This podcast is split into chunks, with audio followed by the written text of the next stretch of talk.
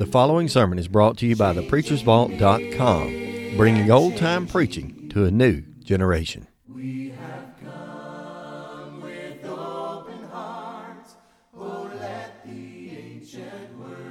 So, Philippians chapter 3, Philippians chapter 3, beginning in verse 1 is where we'll read, albeit we're going to be picking back up long about verse 6. Philippians 3 and verse 1. The Apostle Paul, writing by inspiration, said, Finally, my brethren, rejoice in the Lord. To write the same things to you is indeed not grievous, but for you it is safe. Beware of dogs, beware of the concision.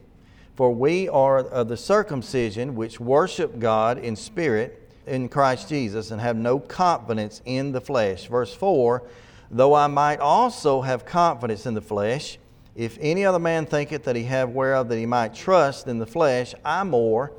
And then he starts listing some qualities that he has and some possessions he at least has had in the past. He said, Circumcised the eighth day of the stock of Israel, of the tribe of Benjamin, a Hebrew of Hebrews, as touching the law of Pharisee concerning zeal, persecuting the church, and touching righteousness, which is in the law, blameless. Verse 7 But what things uh, were gained to me, those I counted loss for Christ. And of course, we began to subdivide this just a little bit. I don't know that I've given you uh, what, in my mind at least, is the outline of this chapter. I'll share that with you now. I've given you pieces of it at least. Verses 1 through 4, the way I have it outlined tonight at least, is Paul's caution because he wanted to warn the brethren there, as we mentioned several different times over the course of the past two weeks, that even though you may have individuals who are entering in coming in and out of the church, even those who are Christians, although you may have people who are trying to apply extra things to you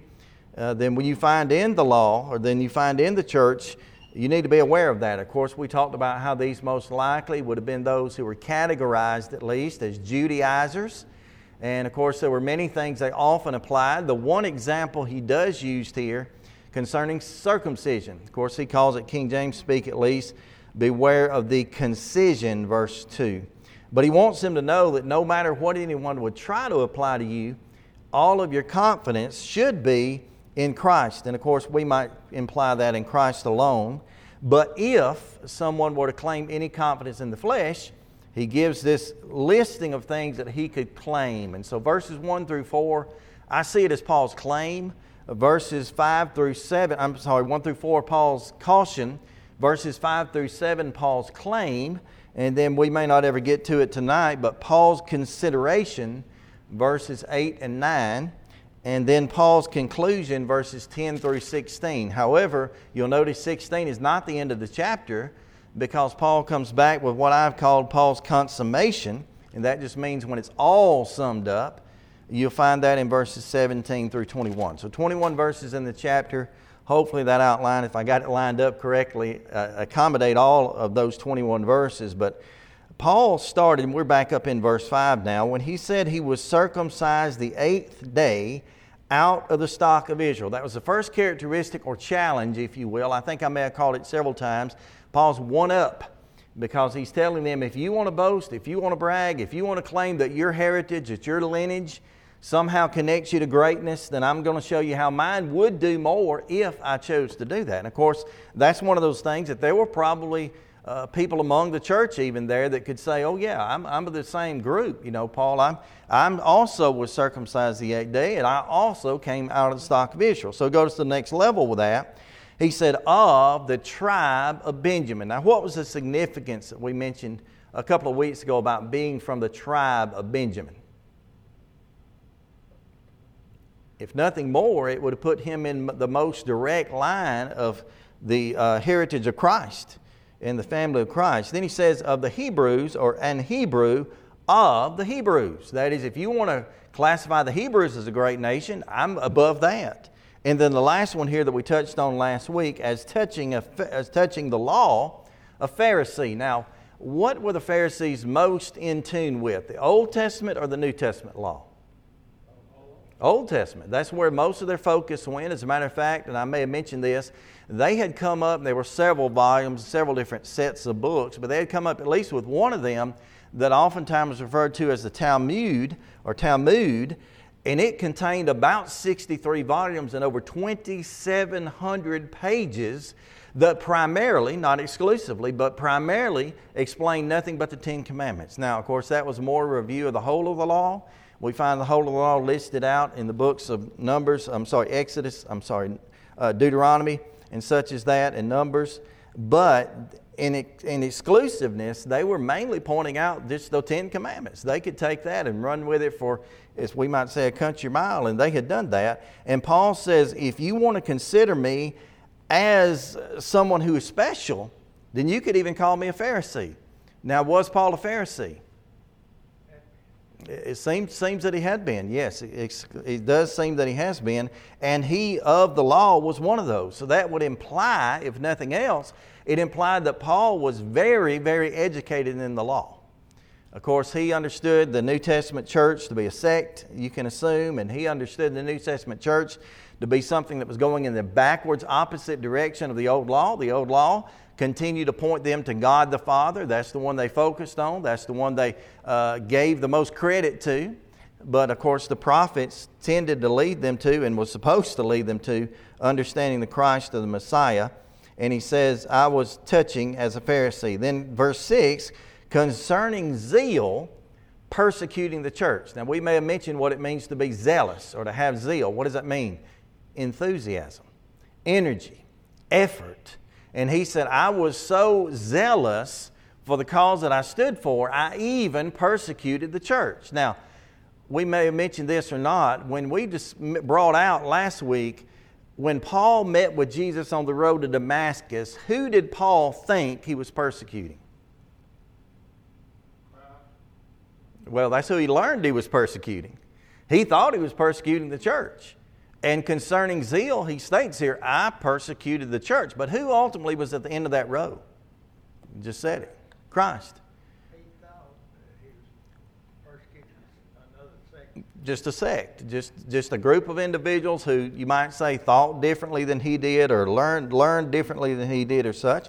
And he was determined the whole time to stick with what he knew to stick with what he had learned, to stick with what he was uh, accustomed to, and that sort of thing. And he had done that. As a matter of fact, as you see the record bear itself out uh, from Acts chapter 9, where we find out that yes, he met with Christ on the road to Damascus, when we see the end result of that as he recollected it to different you know, kings and magistrates and such in Acts chapter 22 and 26, he continued to record that. And every time he comes back to that same account, he doesn't tell it any differently, really. He just adds a few details or takes away a few. But the end of the discussion is always I was doing what I knew to do. And I was not doing that. It wasn't any ill conscience in it. I didn't mean anything by it. I was just doing what I believed God would have me to do. And so when his mind was changed, obviously, by Christ, and obviously by his conversion to Christianity in the church, he, he started doing things differently, so he started seeing things differently. So the first part of verse 6 concerning zeal, persecuting the church, and then the next phrase here, touching the righteousness which is in the law, blameless. What does the word righteousness mean? You can take the root word of it and explain it.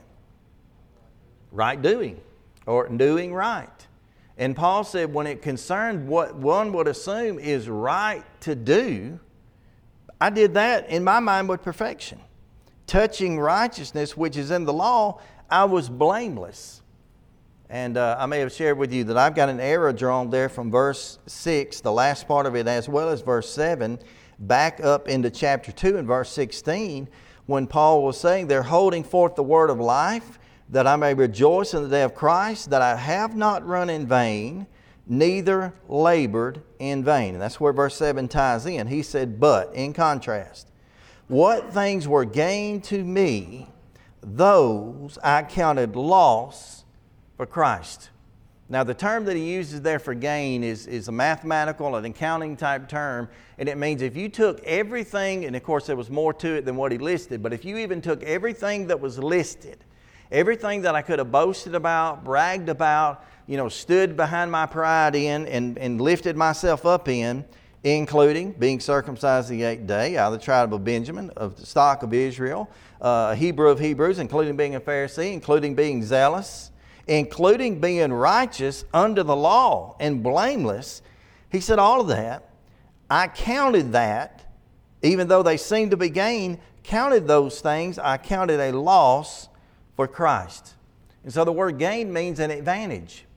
If he had had any advantage in life, he took that advantage and cast it out. Now, somebody read ahead or knew ahead, not necessarily read ahead last week, but what is Paul about to say about that? In addition to counting it a loss, that's just one way of saying it. What's he going to consider that in the moment? He's going to say that's but dung. This is nothing but rubbish. This is garbage, and it's not worth boasting about. Now, in light of the context there, obviously Paul trusted that. Obviously he believed it. Obviously Paul knew that to be the case in his life. But who is he speaking to by now? Anybody who thinks like he used to think, basically. Anybody who still believes that they've got anything they can boast about because of their heritage or because of their rights or because of their relationships anything that falls on the human side of things outside of Christ, those things are worthless.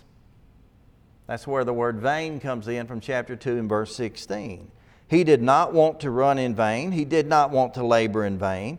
And in this sense, he says, I do not want to continue to count those things. Why, Paul? Because that would be in vain. Now, I may have told you way back as we were beginning this study, if you were to go through the whole book and start counting that little one letter word, the word I, you would find that about 65 to 67 times, something of that nature.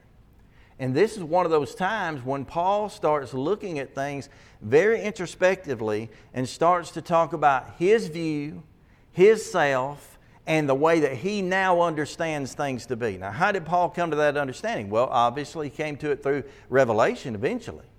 He came to that because he understood what the church was and he understood who Christ was.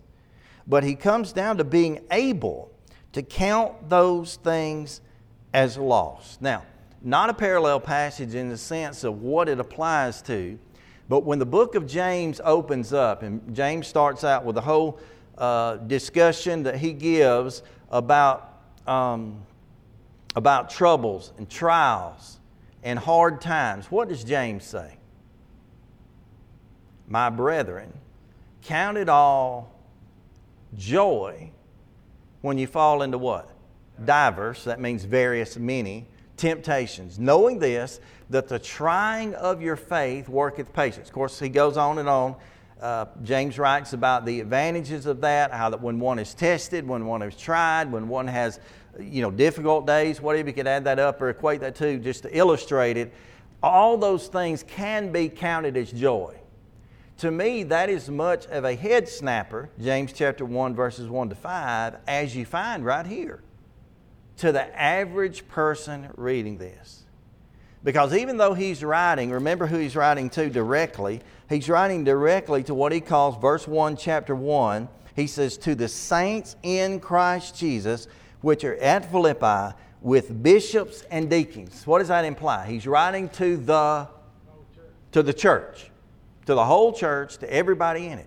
He's not writing to Judaizers. He's not writing to false teachers. He's not writing to people who would stand outside of the church and oppose it.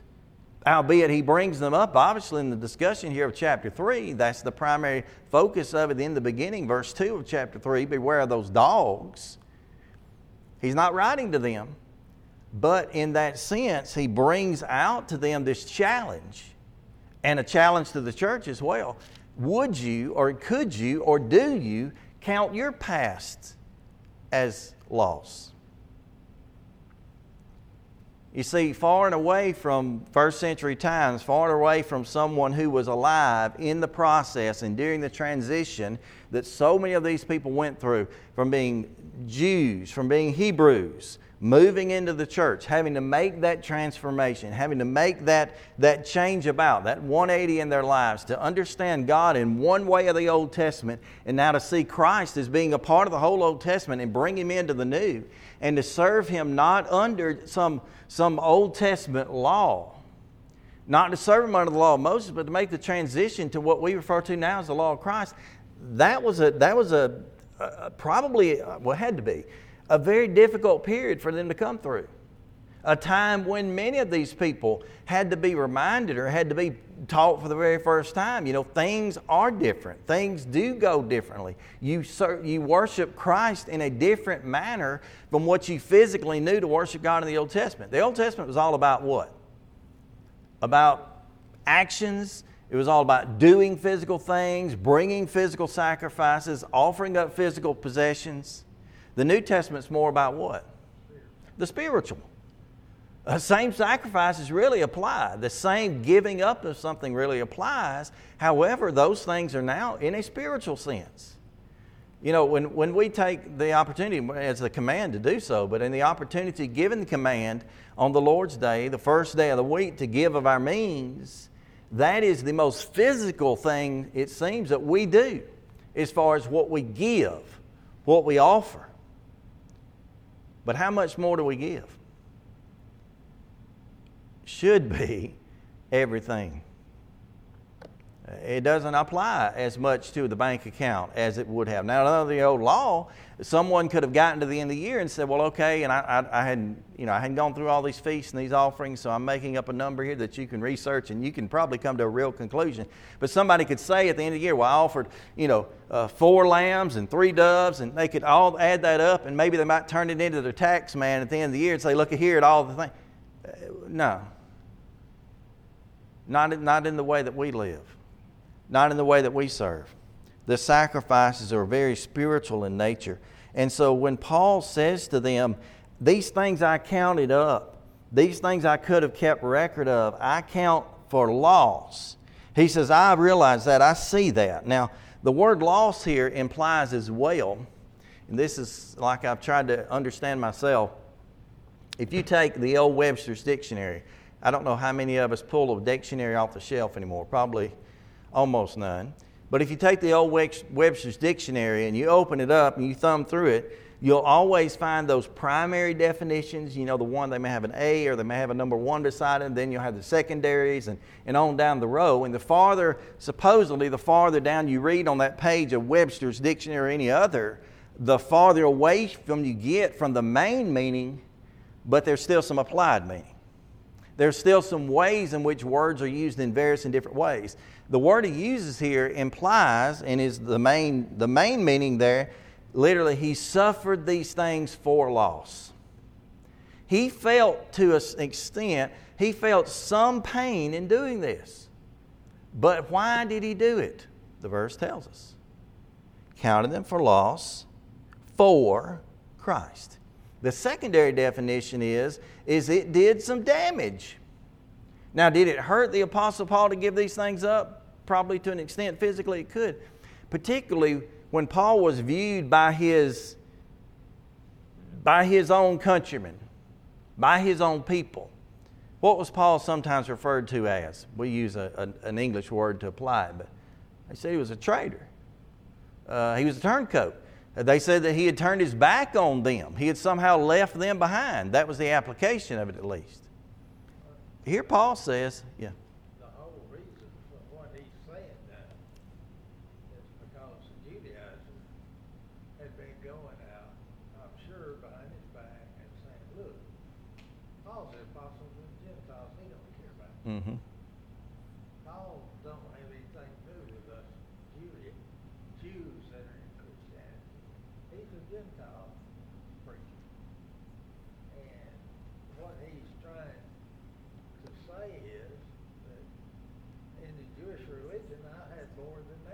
Mm-hmm.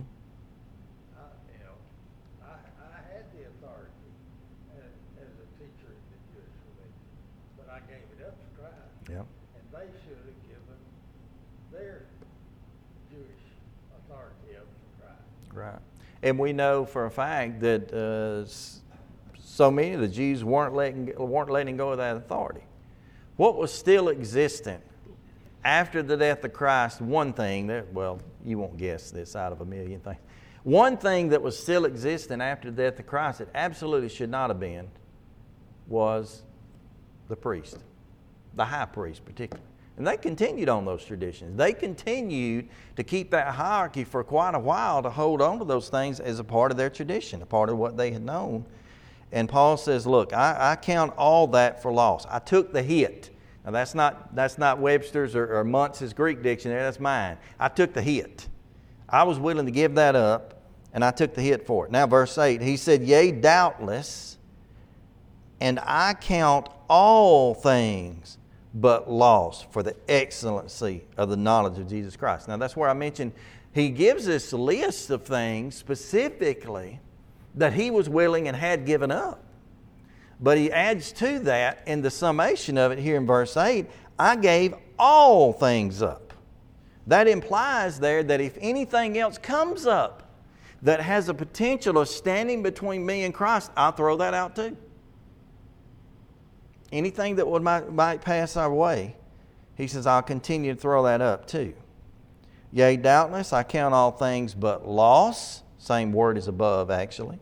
I count all things but loss for the excellency of the knowledge of Christ Jesus my Lord. He makes a separation here.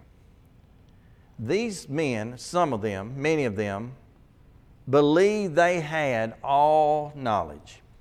And that whatever it is they had to say, no matter what it was, if they stood in an assembly, such as the church, such as the Old Testament synagogues, if they stood in an assembly of people, that they had the right, and they didn't, but they believed seemingly that they had the right to, yes, to read Scripture, to even some of them to speak about Jesus, to tell about the cross, but then they also thought they had the right to turn to someone who was a Gentile and say, okay, uh, I know what we just preached, I know what we just taught, but uh, come over here, you're going to have to be circumcised as well.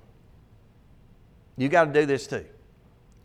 Because some of those people, some of those individuals believed that they had that type of authority. They tried to hold on to such type of authority. And he said, Look, I don't care what knowledge someone thinks they have, I gave everything up and will continue to do so, so that I may access the excellency of the knowledge of Christ Jesus my Lord. Now, it's not just his words, it implies some of his words, but the implication is that I want to access Jesus. I want to be able to get to him. And therefore, anything that is between me and him has to be thrown out. Now, you can think through some physical things in life that we have, and you know, in physical ways, given up or could have to give up to be right with God. And he makes a mention of the excellency of the knowledge of Jesus Christ. And then he implies something here, and I've got this word, and I'll tell you before I circle it and box it and highlight it. The next word, my Lord. Paul was willing by this point in his life, and this had been going on by this time, it had been going on in Paul's life for 25, 30 years or so. Didn't do the math, but roughly. Paul was willing to say at this point, without a question, without argument, Jesus Christ is my Lord. Now, how much of a contrast is that to what was said? I keep referring back to Acts chapter 9 what was Paul's question when Jesus came to him on the road to Damascus? I assume he's knocked to the ground on his face. I don't know, blinded, what have you. What did he say to Jesus? What's the first statement he made? He had a question Who art thou, Lord? So he gives him some credit as being a master. And uh, I've jokingly said before, of course he's his master in the moment. He's, he's put him on the ground the power of, of just his essence had, had put Paul on the ground, had blinded him, but not yet understanding fully who he was. But by this point, Paul is no longer, and hasn't for a long time, questioning whose Lord this is. The most well known psalm uh, of all the psalms that we hear commonly that most people can quote to an extent, how does it start? This one right here, 2 3. How does 23 start? David writes by inspiration, The Lord is, what's the next word? My shepherd. So David had come to a conclusion. Of course, this is under the old law or under, you know, a whole different system. It's not under Christ, but he had come to a conclusion that the God of heaven was his Lord. He was his shepherd. He was his master. And of course, the 23rd Psalm, you know, it's beautiful to read at a, at a wedding or a funeral and all these occasions. The essence of it is, as he goes on and on, he says, The Lord is my shepherd. What makes him my shepherd? Because he provides for me everything. I don't have anything that lacks. I don't have anything where I come up short. I don't have anything where if I follow after the God of heaven that I step to the side and say, wait a minute now, uh, I appreciate all you've done, God, but I still need this from this life. I still need that from this world. David's convinced by the 23rd Psalm that's not the case. Paul's in a similar, albeit a different time frame, a different uh, era, Paul's in a similar condition. And he says, Yea, doubtless I count all things but loss for the excellency, of Christ, or excellency of Christ Jesus, my Lord, for when whom I have suffered the loss for all things, and do count them but dung, we mentioned that, that I may win Christ. That I may win Christ. I don't know how this goes because I, I don't watch many. Um, I don't watch many races, and by that I mean you know these these uh, track and field events. I don't know much about it, but I do know this: most, if not all, those people who are successful at track and field, what's one thing they seem to have in common about the way they dress? They dress as light as they can. And I don't know how that works out mathematically. I don't know the, you know, the ounces or the grams and how that affects each step and how that affects the times and such as that. But I do know that there have been times when athletic events are referenced in Scripture and described, the Hebrews account is one of them, uh, and described as having put off something, having put away something. The sin that does so easily beset us. Of course, that sin, seemingly from chapter 11 of Hebrews, simply boils down to the sin of unbelief. You know, you can name sin upon sin upon sin upon sin, but when you run them through that funnel and drop them out in the bowl, it comes down to unbelief. It comes down to God said it, I don't believe it, so I do it my way. That's what sin boils down to. But that is, you take off extra things, you take off the weight. And so Paul uses that type of illustration to say, look, yeah, yes, I because Jesus Christ is my Lord, I've suffered loss. I've suffered all things because I wanted to win Christ. He wanted Christ to be his prize at the end. Again, backing up across the page, chapter 2 and verse 16. He didn't want to run in vain. He didn't want to labor in vain. He wanted to stand in victory in this. And the only way he saw possible was to count these things but loss, or to count them but dung. Verse 9, he says, And to be found, next word I've got circled, underlined, boxed, and highlighted, in him, not having mine own righteousness. Now, again, the opposition is if someone were to read this among the Judaizers and really to let this click, and maybe they, maybe they weren't ready for that, maybe they weren't ready to be convinced, but if they were to really let this click, they were trying to measure their actions, their duties, their abilities, their works, and count that for righteousness. And to say, well, God, you owe me salvation because I've done this and this and this and this, and, and that box that everybody else has missed, I've got checked. And Paul says, these things right here, every one of these things, they're but dung to me because I, don't, I, I know I don't have my own righteousness. He adds to that, that phrase, verse 9, which is of the law. The law gave them the, um, the pattern that they went by to try to get that. Now, they had expanded it. Again, they had gone far beyond the law of God, but that gave them the pattern what they built on. He said, But that which is through the faith of Christ, the righteousness which is of God by faith.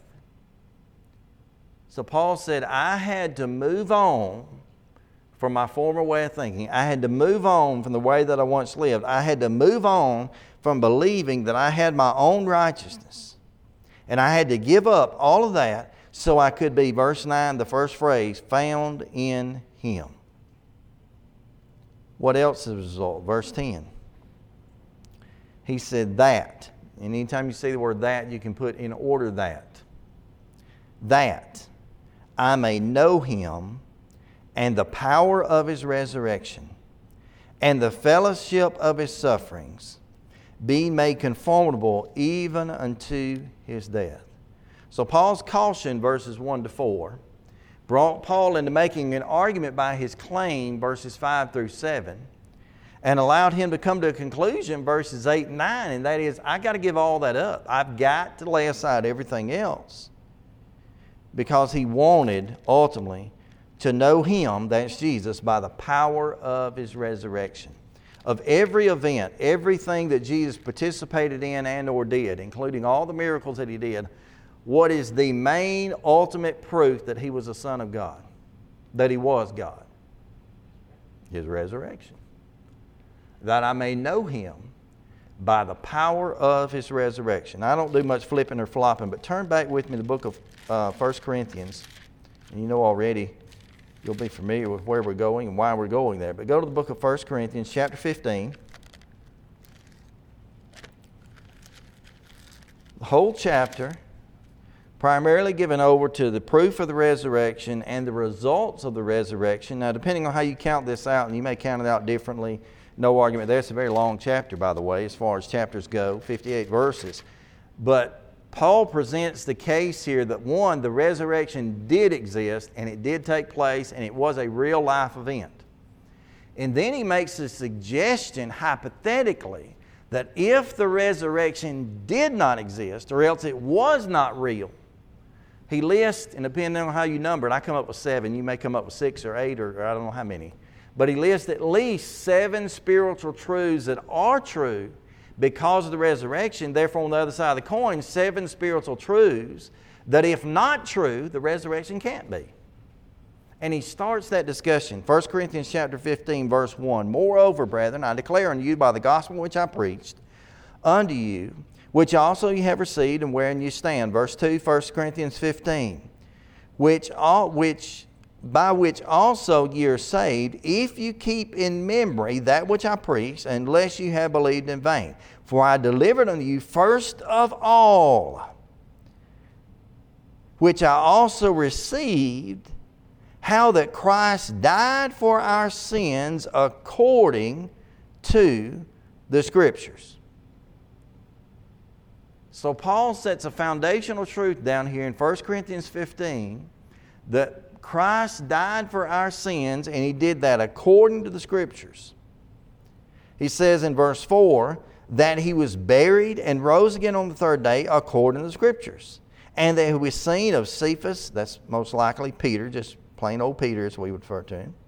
Then of the twelve, and after that was seen above 500 brethren at once of whom the greater part remain unto the present, and some are fallen. Verse 7 After that, he was seen of James and of all the apostles. Now, verse 8 And last of all, he was seen of me also as one born out of due season. So, Paul was familiar with the fact of the resurrection, not the theory not the, not the suggestion, not the story, not, not just someone's tale, but he was familiar with the fact of the resurrection. Now, did Paul see Jesus in the same form, verse 8, as what, for example, uh, Peter, verse 5, as well as the apostles saw him in verse 7? But his form was no less than theirs when he met with Christ in a resurrected bodily form, again, on the road to Damascus, he saw with his eyes, albeit blinded, spiritual eyes, the truth of the resurrection. And he knew then with spiritual eyes that the resurrection was true, therefore, the resurrection of uh, ourselves can be true as well. Now, back in our text, to reread that, he said, That I may know him. The idea is there, I may completely know him. I may have more knowledge than I've had. He had some knowledge. He had the, eh, the beginning of knowledge. He had the knowledge that had been given to him there on that road, and as he learned from it, and of course, he's gone years, decades past that such now.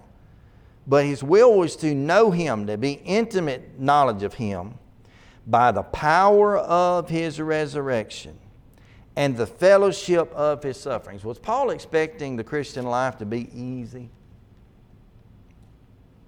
Mm-mm. No, not according to this, he wasn't. He was expecting the Christian life, as it had already proven in his life, to be filled with trials. Again, I don't, I don't have the arrow drawn here because it's not only up the page and across the page, it's to the next page. But you could put a marker down in your mind at least back into Philippians chapter 1 in verse 30. He said, having the same conflict which you saw in me and now hear in me. You could put one back to verse 29, verse chapter 1. For unto you it is given on the behalf of Christ not only to believe on him, but also to suffer for his sake. Paul was willing. He had given up everything that he listed. He had given up and was willing to give up everything else. And if it even cost Paul his life, he would give that up as well because he wants to know him and the power of his resurrection and have fellowship with his sufferings and be made conformable even unto his death. So, in every one of these things that he's listed, he gives the reasoning behind what he believes, and then he gives the reality or the result of what it will bring. And he understands that. He understands that he has to be conformable into Christ and conformable specifically unto his death. Verse 11, he continues the same mindset. He said, If by any means that I may obtain unto the resurrection of the dead. That's the 1 Corinthians 15 thing. Christ was resurrected, therefore I can be as well. Verse 12, not as though I have already obtained, either have already, were already perfect, but I follow after, if that I may apprehend that which I am apprehended of Christ Jesus. If we were to put other terms in there, I don't know if another translation may put it similar. I've not yet arrived. I've not yet completed in my race. I've not yet finished my goal. What he says in essence is, I've gotten deeds, but I hadn't got to my final destination. He's understood, he's lived as he did under the old law, He's done and tried everything Solomon might have called it under the sun as far as religious things, as far as trying to be good. And the end result is he couldn't do it. The end result is he had not attained and had not yet apprehended. And he was not yet complete. That's the word perfect of verse 12. Then he says in verse 13, Brethren, I count not myself to have apprehended but this one thing I do, and this is the part of the text we're very familiar with as well. This one thing I do, forgetting those things which are behind and reaching forth to those things which are before. I press toward the mark of the high calling, or the prize of the high calling of God in Christ Jesus. We'll come back to some of that on another time, but in gist, or in, in summation, Paul said, I gave it up and I'll give it up. And he was willing to do that. One of the times I think I said it a little bit backwards, but I'll go back. Uh, verse 1 through 4, the caution. Verses 5 through 7, the claim. Verses 8 and 9 should, been, should have been the consideration. And then verses 10 through 16 are the conclusion. What, what did he conclude out of all this? What did he understand? Well, he's understanding the resurrection. And finally, his consummation, verses 17 through 21, is more for them than him. But he's saying, I want you to make it to this point. Because ultimately, those who do not come as far as Paul had come, their end, verse 19, will be destruction. So we'll come back to that another time. Thank you.